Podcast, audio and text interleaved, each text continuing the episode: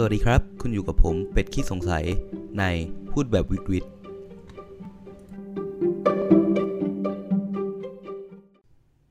วันนี้นะครับผมก็จะชวนคุณมาคุยนะครับ เกี่ยวกับเรื่องของจักรวาลของเรานะครับอ่าแต่ว่าผมจะไม่ได้ลงลึกในรายละเอียดเชิงวิชาการมากนักนะครับ ผมก็จะมาเล่าให้ฟังว่าผมเนี่ยเริ่มสนใจจักรวาลวิทยาตั้งแต่เมื่อไหร่คือจริงๆต้องบอกก่อนว่าวิชาดาราศาสตร์นะครับในปัจจุบันเนี่ย เป็นวิชาบังคับในระดับมต้นนะฮะในโรงเรียนผมนะอย่างน้อยในโรงเรียนผม ซึ่งเอาจริงๆเดี๋ยผมก็ไม่ได้ชอบมันมากนะครับ เพราะว่าจริงๆเนี่ยถ้าเกิดคุณเรียนดาราศาสตร์เพียวเนี่ยหรือว่าเรียนในระดับมต้นเนี่ยส่วนใหญ่เป็นการจำทั้งนั้นนะครับไม่ค่อยมีคำนวณนะแล้วการคำนวณสำหรับเด็กมต้นในวิชาดาราศาสตร์เนี่ยเป็นอะไรที่ยุ่งยากมากนะเพราะว่าตัวเลขมันเยอะไปหมด ซึ่งเอาจริง ๆ ผมค่อนข้างจะแอนตี้มันด้วยซ้ำนะเป็นวิชาวิทย์ที่ผมไม่ชอบเลย แต่ว่าพอมาในช่วงประมาณอายุ 15เนี่ยครับ ผมก็จับพัดจับผูครับ คือช่วงนั้นเป็นช่วงที่ผมบ้าแข่งวิชาการนะผมก็จะสมัครมันหมดเลย อะไรที่ลงได้ก็คือลงหมดนะครับ แล้วก็คนที่ลงแข่งแล้วได้ได้เข้ารอบเนี่ย ทางโรงเรียนทางอาจารย์เนี่ยเขาก็จะมีคะแนนเพิ่มให้นะครับ แต่ว่าคือคะแนนคนอื่นมันไม่ได้ต่ำนะครับ แต่นี้ก็จะเหมือนช่วยเราเผื่อเราไปพลาดตรงนู้นตรงนี้ก็จะมีคะแนนส่วนนี้มาเพิ่มจิตวิสัยให้อะไรอย่างเงี้ย ทีนี้ผมก็ไปเข้าชุมนุมดาราศาสตร์ครับ ตอนช่วงประมาณม .3 อายุ15ตอนนั้น ก็ในการเรียนเนี่ย มันต่างจากที่ผมเคยเจอเลยนะ พอไปอยู่จุดนั้นที่มันต้องโอ้ดาราศาสตร์แน่นมากเลยแล้ว บวกอาจารย์ผมค่อนข้างเก่งนะครับเขาเก่งมากเขาเป็นอาจารย์นิสิตมาจากจุฬาชำนาญด้านนี้เฉพาะทางรู้สึกตอนนี้ อาจารย์เขาจะไปเรียนต่อต่างประเทศนะครับ ได้ทุน ซึ่งตอนนั้นเขาสอนสนุกมากนะสำหรับผมเขาสอนสนุกมากเลย คือเขาจะ เอาเรื่องราวดาราศาสตร์มาเล่าให้เราฟัง แล้วทีนี้เนี่ยช่วงม .3 เนี่ยเป็นช่วงที่ผมสนใจมากๆเกี่ยวกับการวาร์ปคือแต่ว่าตอนนั้นผมบอกกันว่าผมยังไม่รู้จักรูหนอนนะครับ แต่ว่าโอเค ผมเป็นคนดูการ์ตูนเยอะ ผมก็จะเออคิดเรื่องวาร์ปแล้วผมก็ ถ้าเราใช้แรงแม่เหล็กของโลกเนี่ยมาทำให้เราวาร์ปไปอีกฝั่งได้จากแรงแม่เหล็กว่ามันทำได้ไหมนู่นนี่นั่นใช่ไหมก็เป็นเวลาหลายเดือนครับที่ก่อนก่อนหน้าผมเข้าชุมนุมดาราศาสตร์นะไม่ไม่เคย มีอาจารย์ท่านไหนหรือว่ามีใครคุยเรื่องนี้กับผมเลยนะเพราะว่ามันมันก็ด้วยความคิดเด็กด้วยหลาย ๆ อย่าง แล้วก็โอเค ไม่ได้เป็นรูปแบบเป็นแบบอะไรอย่างนั้นเราแค่บอกว่าเออเราอยากทำอันนี้เราสนใจนี้อยู่แล้วพอดีอาจารย์ประจำชั้นผมมีเป็นอาจารย์สังคมที่จะอยู่กับนักเรียน เพราะฉะนั้นเขาเป็นอาจารย์วิชาสังคมเขาก็จะเออไม่ได้อินตรงนี้มากใช่ไหมครับจนผมไปเข้าชุมนุมดาราศาสตร์นั่นแหละเออผมก็ลองคุยอาจารย์เรื่องนี้ลองคุยเรื่องอ่าทฤษฎีสัมพัทธภาพทั่วไปของไอน์สไตน์คือผมอะ อินวิทยาศาสตร์จากไอน์สไตน์ด้วยส่วนหนึ่งนะได้รับแรงบันดาลใจมาจากเขา เพราะฉะนั้นเนี่ยพวกสารคดีไอน์สไตน์ทฤษฎีสัมพัทธภาพอะไรเงี้ยผมก็จะโอเค ฟังมาบ้าง เข้าใจหลักการเล็ก ๆ น้อยๆ แต่ว่าตอนนั้นยังเด็กนะครับ ก็ไม่เข้าใจความยากของมัน ก็มองเป็นภาพของคำแต่ว่าเออไอเดียเรามันก็มันก็เข้าเขาอยู่นะ มันก็มีบางส่วนที่ตอนนั้นตั้งข้อสงสัยไปแล้วมาเข้าใจในปัจจุบันว่าโอ้จริงๆมันเป็นอย่างนี้ ซึ่งเออเราก็เข้าใจถูกจริง ๆ อะทีนี้ มาต่อกันว่าผมเริ่มเข้ามาตรงนี้ได้ยังไงก็คือ พอผมเริ่มเรียนดาราศาสตร์ ตอนแรกตอนนั้นก็ไม่ได้อินใช่ไหมครับ แต่ว่าอาจารย์เขาก็ให้หนังสือมาเล่มหนึ่งอาจารย์บอกว่าเนี่ยถ้าอยากรู้เรื่องพวกเนี้ยเธอต้องรู้จักรูนอน รู้จักรูนอนไหมผมก็คืออะไรครับอาจารย์อาจารย์เขาแสดงรูปแบบรูนอนให้ผมดูโอ้โหเก่งเนาะอาจารย์ใครคิดเนี่ยอาจารย์เขายื่นหนังสือมาให้เล่มหนึ่งหนังสือเล่มนั้นนะครับ มันคือ The Science of อ่า Interstellar นะครับ ตอนนั้นผมยังไม่รู้จักหนังเรื่อง Interstellar คือผมเป็นคนไม่ชอบดูหนัง เป็นเด็กที่ จะชอบดูการ์ตูนญี่ปุ่นมากกว่า ไม่ค่อยดูหนังเลย ไม่ไม่รู้จักหนังใหม่ๆเลยนอกจากมาเวลนะครับ อาจารย์ก็ให้มาอ่าน ถ้าถามว่าอาจารย์เก่งขนาดไหน คือ อาจารย์มักจะโมเรื่องอาจารย์สมัยเด็กๆว่า ตอนเด็กๆเนี่ย อาจารย์นั่งดูดาวกับพ่อ มีแผนที่ดาวกลาง นั่งดูว่าดวงไหนอยู่ตรงไหนโคจรยังไง ผมก็แบบโหอาจารย์ อาจารย์เป็นอัจฉริยะแน่ๆเลย อาจารย์อยู่ขนาดนี้ อาจารย์ให้ผมอ่านอินเตอร์เซลล่านะครับ แกให้ผมยืมมาอ่าน ตอนนั้นอาจารย์แกอายุไม่เยอะนะครับยี่สิบต้นๆยี่สิบกลางๆ อะไรประมาณเนี้ยเออผมเป็นเด็กสิบห้าเขาก็ให้หนังสือ Interstellar มาอ่านเขาก็บอกว่าเนี่ยไปอ่านมานะ เอาจำนวนหน้าเท่านี้เท่านี้เท่านี้จำนวนหน้าของอาจารย์ครับ มันคือหนังสือทั้งเล่มเลยครับ อาจารย์แกให้ผมอ่านหนังสือทั้งเล่มเลย ภายในเวลาแบบ ไม่กี่เดือนอะซึ่งผมอะยังไม่รู้จักดาราศาสตร์เลย ยังไม่ลึกเลย ผมก็ เคนั่งอ่านไปเรื่อยๆเราก็โอ้มันมีพัลซาร์นะมันมีการระเบิดนี่โอ้ทำเป็นจริงเป็นจังครับ คือผมเป็นคนไม่ชอบเรียนในห้องเรียนเท่าไหร่ผมจะชอบศึกษาเองมากกว่าโอ้ช่วงนั้นนี่จริงจังครับ แต่ถามว่าผมจำชื่อดวงดาวได้ไหมผมจำไม่เคยได้นะครับแแต่ดาราศาสตร์ที่ผมสนใจจะเป็นดาราศาสตร์ที่ว่าโอ้การโคจรมันเป็นยังไง การเกิดปรากฏการณ์นี้เป็นยังไง จนพอโตมาเราเริ่มศึกษาด้วยตัวเอง เราเริ่มอ่านหนังสือคล่องขึ้น ตอนนั้นอ่านไม่จบนะครับ คือหนังสืออาจารย์ไปเพราะว่าโอ้อาจารย์แกต้องใช้สอน เพราะว่าบางเรื่องใน Interstellar ใน Science of Interstellar เนี่ยมันค่อนข้างลงลึกทางวิทยาศาสตร์นะมันใช้สามารถติวเด็กได้อาจารย์แกก็โอเค สุดท้ายอาจารย์แกก็ไปปิ้นหนังสือเล่มนั้นนะมาแจกให้คนทั้งชุมนุมอยู่ดี print print เฉพาะเนื้อหานะไม่ได้ปิ้นหนังสือเลย ก็คือปิ้นเฉพาะเนื้อหาสำคัญว่าเออเรื่องนี้เราต้องรู้นะก็ต้องรู้นะ อืมเราก็ไปสอบตอนนั้นผมไม่ผ่านแต่มีพี่คนหนึงได้เป็นตัวแทนประเทศอยู่ชุมนุมเดียวกันสนิทกัน ใช่ผมไม่ผ่านเพราะผมจำชื่อดวงดาวไม่ได้นี่แหละ อืมผมจำได้แต่ part คำนวณ part คำนวณจำได้หมดเลยตอนนั้น หลังจากนั้นเนี่ยผมก็มาเรียนรู้ด้วยตัวเองครับก็ไม่คิดว่าตัวเองจะวนกลับมาเจอดาราศาสตร์ พอดีตอนก่อนขึ้นม .4 ก็เรียนพิเศษ แล้วก็โอ้เราชอบฟิสิกส์นะเออเราชอบเรียนฟิสิกส์เราก็พยายามไปทางสายนั้นเป็นพิเศษ แต่ว่า ถามว่าเรียนในห้องดีไหมโอ้มันก็คะแนนในห้องมันก็ไม่ได้ดีนะครับ แต่ว่า เออ เราก็ยังสนใจทางด้านฟิสิกส์นะเราก็เห็นหนังสือฟิสิกส์อะไรน่าสนใจมา ผมจำได้เลยเล่มแรกที่ผมอ่านจบเล่มเลย คือดองไว้เป็นปีอะซื้อไว้ตั้งแต่ประมาณขึ้นม .5 มั้งเออ ตอนช่วงม .4 part ขึ้นม .5 ผมก็ซื้อไว้ชื่อ The Hide The Hidden of Reality นะครับ ก็จะเป็นหนังสือที่ผมเอามาให้คุณคุณ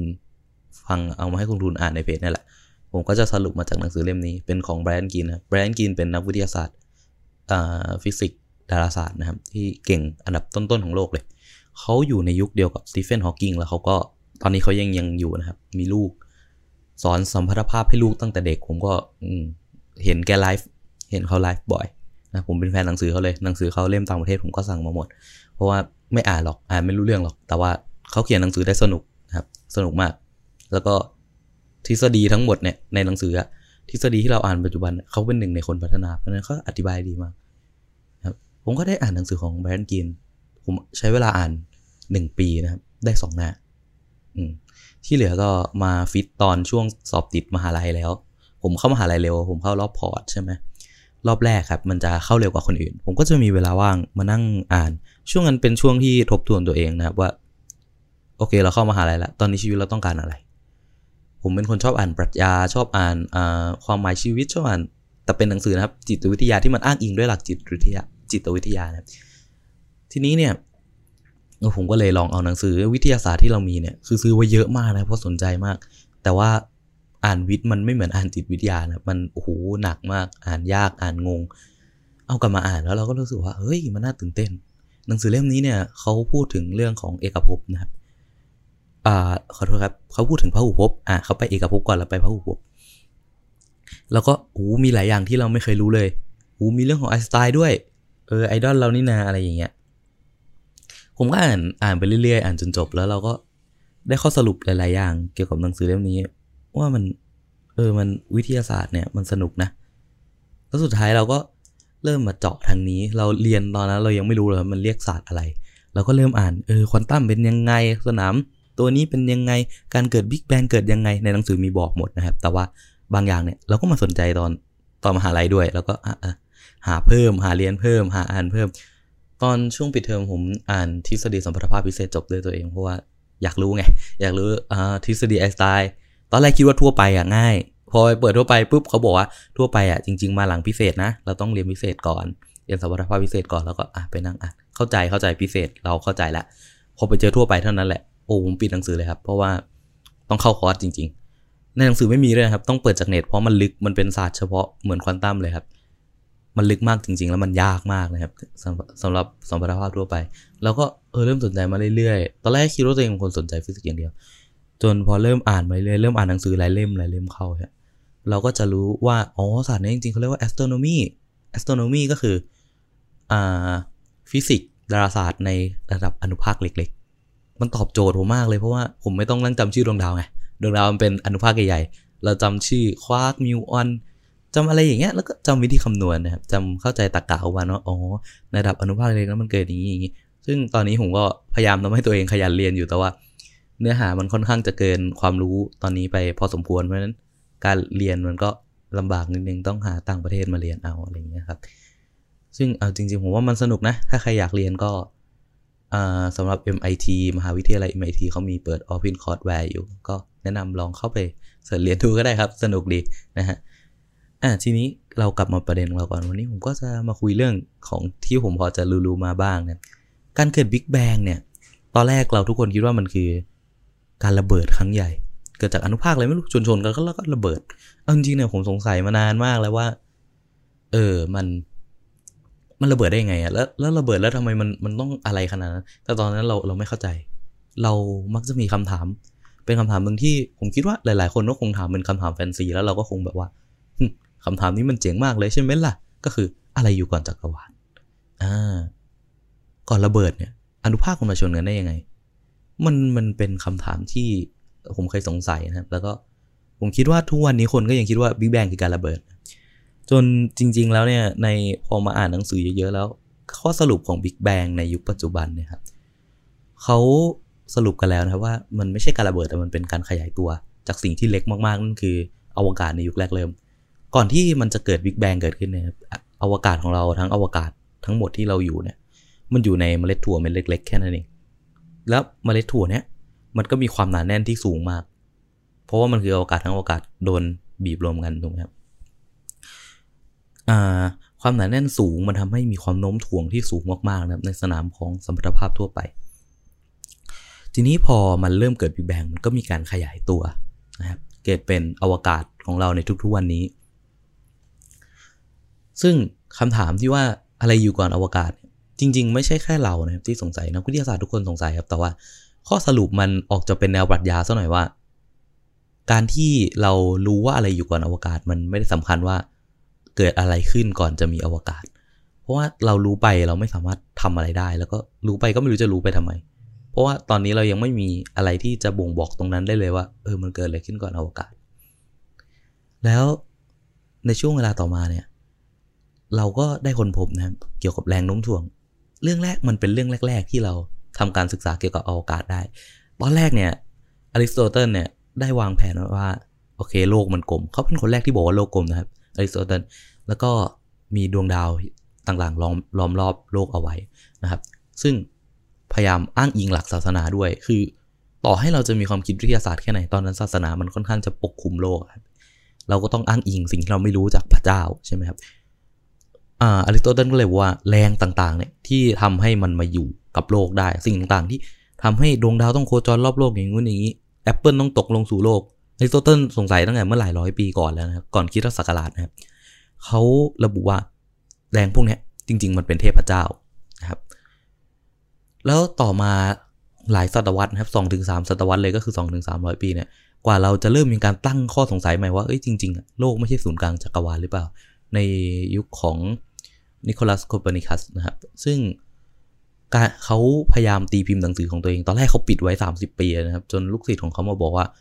เออ เราจำเป็นจะต้องตีพิมพ์เรื่องนี้ให้โลกรู้ แต่ว่าด้วยความที่มันขัดกับหลักศาสนา มันมีความเสี่ยงสูงนะครับ การตีพิมพ์เนี่ยกว่าจะได้ตีพิมพ์ก็คือผ่านหลายหลายมือมากๆ ผ่านตัวกลางหลายคน แล้วตัวกลางนั้นก็มีการปรับคำพูดของนิโคลัสโคเปนิคัสให้มันดูเหมือนกับว่า สิ่งนี้เป็นเพียงการสันนิษฐานเล็กๆ น้อยๆ การสุ่มเดาขึ้นมาการใช้ความคิดแบบมั่วๆขึ้นมาอะไรอย่างนี้ครับทำให้คนเนี่ยไม่ได้ให้ความสนใจกับมันเท่าไหร่ หลาย น่าจะเกือบเกือบศตวรรษนะครับ ไม่มีใครสนใจเรื่องนี้เลย จนกระทั่งในช่วงของยุคกาลิเลโอที่มีการรีฟื้นขึ้นมาใหม่ หลังจากนั้นเนี่ยเราก็เลยได้รู้ว่าโอเค โลกไม่ใช่ศูนย์กลางของจักรวาล ตอนนั้นเนี่ยก็เริ่มมีการสงสัยนะครับว่า โลกเนี่ยอาจจะไม่ใช่แค่ส่วนหนึ่งของระบบ นี้นะครับ แต่เราอาจจะอยู่ในระบบที่ใหญ่มากกว่านี้อีกนะครับ จนในยุคของไอแซคนิวตันเนี่ย ก็ได้มีการคิดค้นเรื่องของแรงโน้มถ่วงขึ้น แรงโน้มถ่วงของนิวตันเนี่ย มันมีจุดอ่อนตรงที่ว่าเขาใช้แนวคิดที่ว่าเหมือนมีสเปซนะครับ ระหว่างสิ่งต่างๆ อ่าดึงมันมาไว้ด้วยกันนะครับ ซึ่งจริงๆ เนี่ยในระดับในโลกของเรานะครับ มันก็ค่อนข้างจะครอบคลุมทุกสิ่งทุกอย่าง ที่เราอยากจะรู้หมดแล้ว แต่ว่าในระดับที่ใหญ่ขึ้นหรือในระดับจักรวาลเนี่ย ของนิวตันมาอธิบายได้นะแต่ว่ามันอาจจะไม่ครอบคลุมหรือเปล่า มันก็เลยเข้าไปสู่ในยุคของอัลเบิร์ตไอน์สไตน์ซึ่งผ่านมาเป็นศตวรรษนะครับ ช่วงนั้นเนี่ยทฤษฎีแรกที่ไอน์สไตน์คิดเนี่ยจริง ๆ เขาคิดคนหลายอย่างมากเลย แต่ว่าสิ่งหนึ่งที่เกี่ยวกับจักรวาลที่ผมจะยกมาวันนี้คือหนึ่งเลยสัมพัทธภาพพิเศษใช่ไหมครับผมมักจะพูดถึงสัมพัทธภาพพิเศษบ่อยๆ มันเป็นความคิดที่เกี่ยวกับว่า เวลาในแต่ละที่มันอาจจะไม่เท่ากัน เวลาของทุกคนไม่เท่ากัน คนที่วิ่งเข้าใกล้ความเร็วแสง คุณจะมีเวลาที่มากกว่าคนอื่น เพราะเวลาของเราเนี่ยถูกกาหนดโดยแสงใช่ไหมครับ แล้วหลังจากทฤษฎีสัมพัทธภาพภาคพิเศษเนี่ยเขาก็คิดคนทฤษฎีสัมพัทธภาพทั่วไป อันนี้ผมเข้าใจด้วยตัวเองนะครับ ไม่ไม่ได้มีใครไม่ได้มีการอ้างอิง ก็คือสัมพัทธภาพทั่วไปสำหรับผมก็คืออะไรที่มันทั่วไป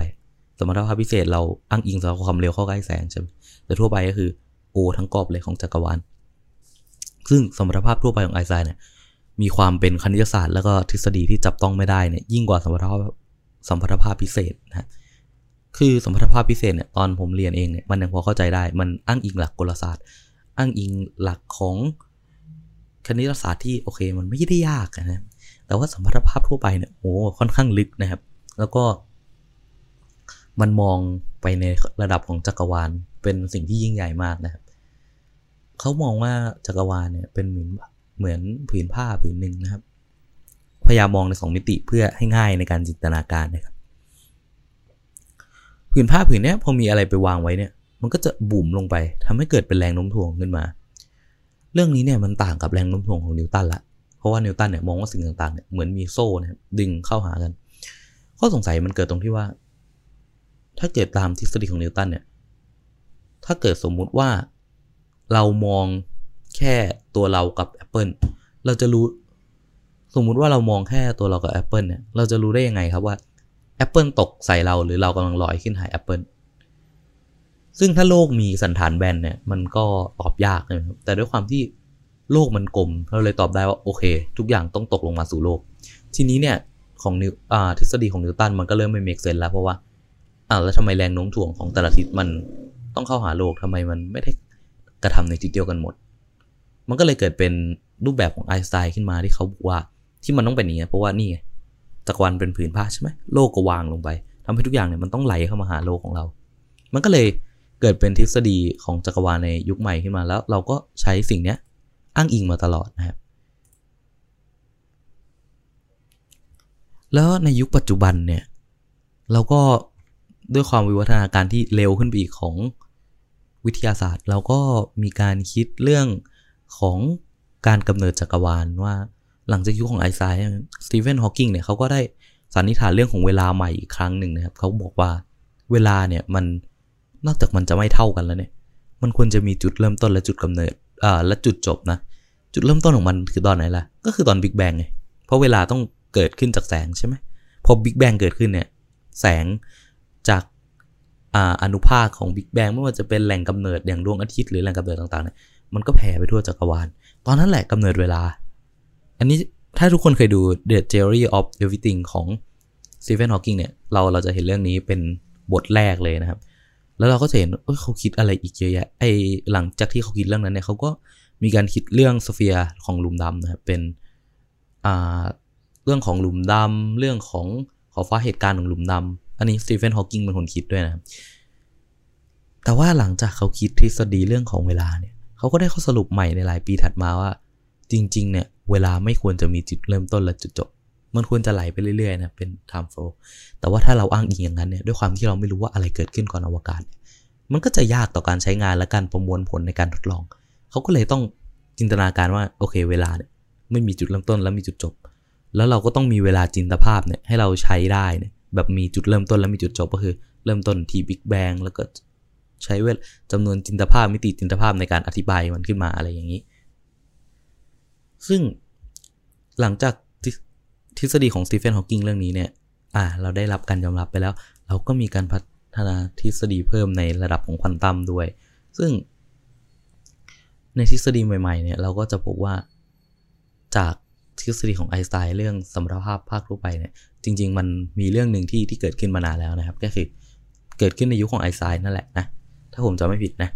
คือเรื่องของแรงโน้มถ่วงแบบผักอ่าเรื่องนี้เนี่ยถ้าเราจับนิวตันมานั่งฟังเนี่ย ผมว่านิวตันน่าจะต้องอึ้งแล้วเขาก็น่าจะคิดอะไรได้เยอะกว่านี้ คือนิวตันต้องยอมรับว่าเขาเก่งมากๆนะครับในยุคหลายร้อยปีก่อนที่ไม่มีเทคโนโลยีอะไรเลย แต่นิวตันเนี่ยสามารถคิดแรงโน้มถ่วงได้ คิดค้นแคลคูลัสได้ แล้วก็อย่างที่เราเห็นนะว่าแคลคูลัสเนี่ยเริ่มใช้กันจนถึงปัจจุบัน แล้วก็ยังต้องใช้ต่อในอนาคตอีก แต่ว่าเรื่องหนึ่งที่นิวตันเนี่ยเขาไม่รู้ตอนนั้นก็คือ แรงโน้มถ่วงเนี่ยมีแบบผลักด้วยนะ ซึ่งแรงโน้มถ่วงแบบผลักพวกนี้นะครับทำให้จักรวาลเนี่ยมีการขยายตัวออกไปเรื่อยๆ เพราะว่าจากกล้องฮับเบิลเนี่ยเราสังเกตได้ชัดว่าดวงดาวเนี่ยมีระยะทางที่ห่างกันเนี่ยเพิ่มขึ้นเรื่อยๆ ซึ่งเราคาดการณ์ว่าเนี่ยเกิดจากแรงโน้มถ่วงแบบแบบผัก และแรงโน้มถ่วงแบบผักพวกนี้มันเกิดจากพลังงานที่มีต้องต้องมีพลังงานเป็นลบอ่าเรามักจะคุ้นเคยกับพลังงานที่เป็นค่าบวกใช่ไหมครับไอ้พวกพลังงานลบพวกนี้เรายังไม่รู้ว่าจริงๆมันเกิดจากอะไร อันนี้นะครับที่เขาเรียกว่า dark energy หรือพลังงานมืดที่ผมเห็นหนังหลายเรื่องเอาไปเล่นแล้วผมก็เออเห็นคนพูดเรื่องนี้ในอ่าคอมเมนต์วิดีโอของผมว่าอันอันนี้เกี่ยวกับวิดีโอของอีกช่องทางหนึ่งเรื่องมาเวลนะครับ ก็มีคนพูดถึงพลังงานมืดอ่าผมอธิบายพลังงานมืดได้แล้วนะ มันคือพลังงานที่ทำให้เกิดแรงโน้มถ่วงแบบผักนะครับ ทีนี้ไอ้พวกแรงโน้มถ่วงหรือว่าพลังงานที่ถูกกระจายไปทั่วจักรวาลเนี่ย เขาค้นพบแล้วนะครับว่าในทุกๆ จุดของจักรวาลเนี่ย มีอุณหภูมิที่แทบจะเท่ากันหมดเลย เพราะว่าตอนเริ่มต้นของจักรวาลเนี่ยมันเกิดการขยายตัวขึ้นมาครับไอ้พวกอนุภาคพวกนี้มันก็กระจายกระจายกระจายไปทั่ว แต่ถ้าเกิดคุณลองปลาทรายหรือว่าปาอะไรคุณจะสังเกตว่า เอ้ยมันไม่ได้เท่ากันนะจุดแรกๆมันอาจจะทรายเยอะ แล้วจุดหลังๆทรายอาจจะกระเด็นไปเรื่อยๆนะครับแปลว่าไอการที่อนุภาคพวกนี้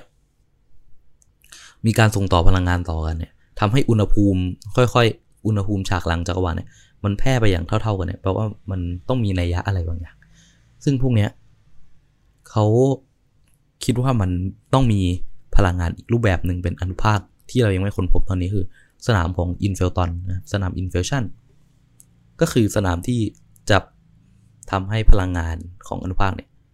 ตอนแรกมันอยู่เฉยๆมันก็จะมีพลังงานสักค่าค่าหนึ่งใช่ไหมเกิดขึ้นเป็นพลังงานจนถ่ายทอดต่อไปเรื่อยๆเรื่อยๆ แล้วก็เกิดแรงโน้มถ่วงแบบพักขึ้นมา เป็นการส่งต่อพลังงานหากันไปเรื่อยๆ แต่ทีนี้เนี่ยไอ้แรงโน้มถ่วงแบบผักเนี่ยตอนเริ่มต้น เขาคาดว่าแรงผักเนี่ยมันมหาศาลออกมานะครับ แรงจนทำให้มันเกิดขึ้นเร็วกว่าแสง คือในข้อจำกัดของทฤษฎีของเราเนี่ย เราจะคิดว่าทุกสิ่งเนี่ย เร็วสุดคือความเร็วแสง เพราะความเร็วแสงทำให้เวลาหยุดนิ่ง แต่ว่าภาพเนี้ยเราต้องมองใหม่ว่า แสงเนี่ยมันเคลื่อนที่ไปในฉากหลังของจักรวาลใช่ไหมครับ เพราะฉะนั้นเนี่ยถ้าฉากหลังจักรวาลเนี่ยไปเท่า ๆกับแสงก็คือ แสงเนี่ยจะต้องไปถึงสุดขอบจักรวาลแล้ว แต่ว่าการที่แสงยังไปไม่ถึงสุดขอบจักรวาลเนี่ย แปลว่าการขยายเนี่ยมันต้องเร็วกว่านั้น เพราะมันเป็นฉากหลังครับ มันสามารถเร็วเท่าไหร่ก็ได้ เร็วเท่าที่มันจะเร็วได้ แล้วแสงเนี่ยถึงจะวิ่งด้วยความเร็วของแสงเพื่อให้วิ่งทันมัน ด้วยความเร็วนี้ครับ จริงๆมันทำให้เกิดสิ่งใหม่ๆขึ้นมา ซึ่งในด้านฟิสิกส์ผมต้องบอกก่อนว่าหลาย ๆ ท่านครับอาจารย์หลาย ๆ ท่านที่ผมฟังมา หรือแม้แต่เอาฟิสิกส์ ทั่วโลกเนี่ยเขาก็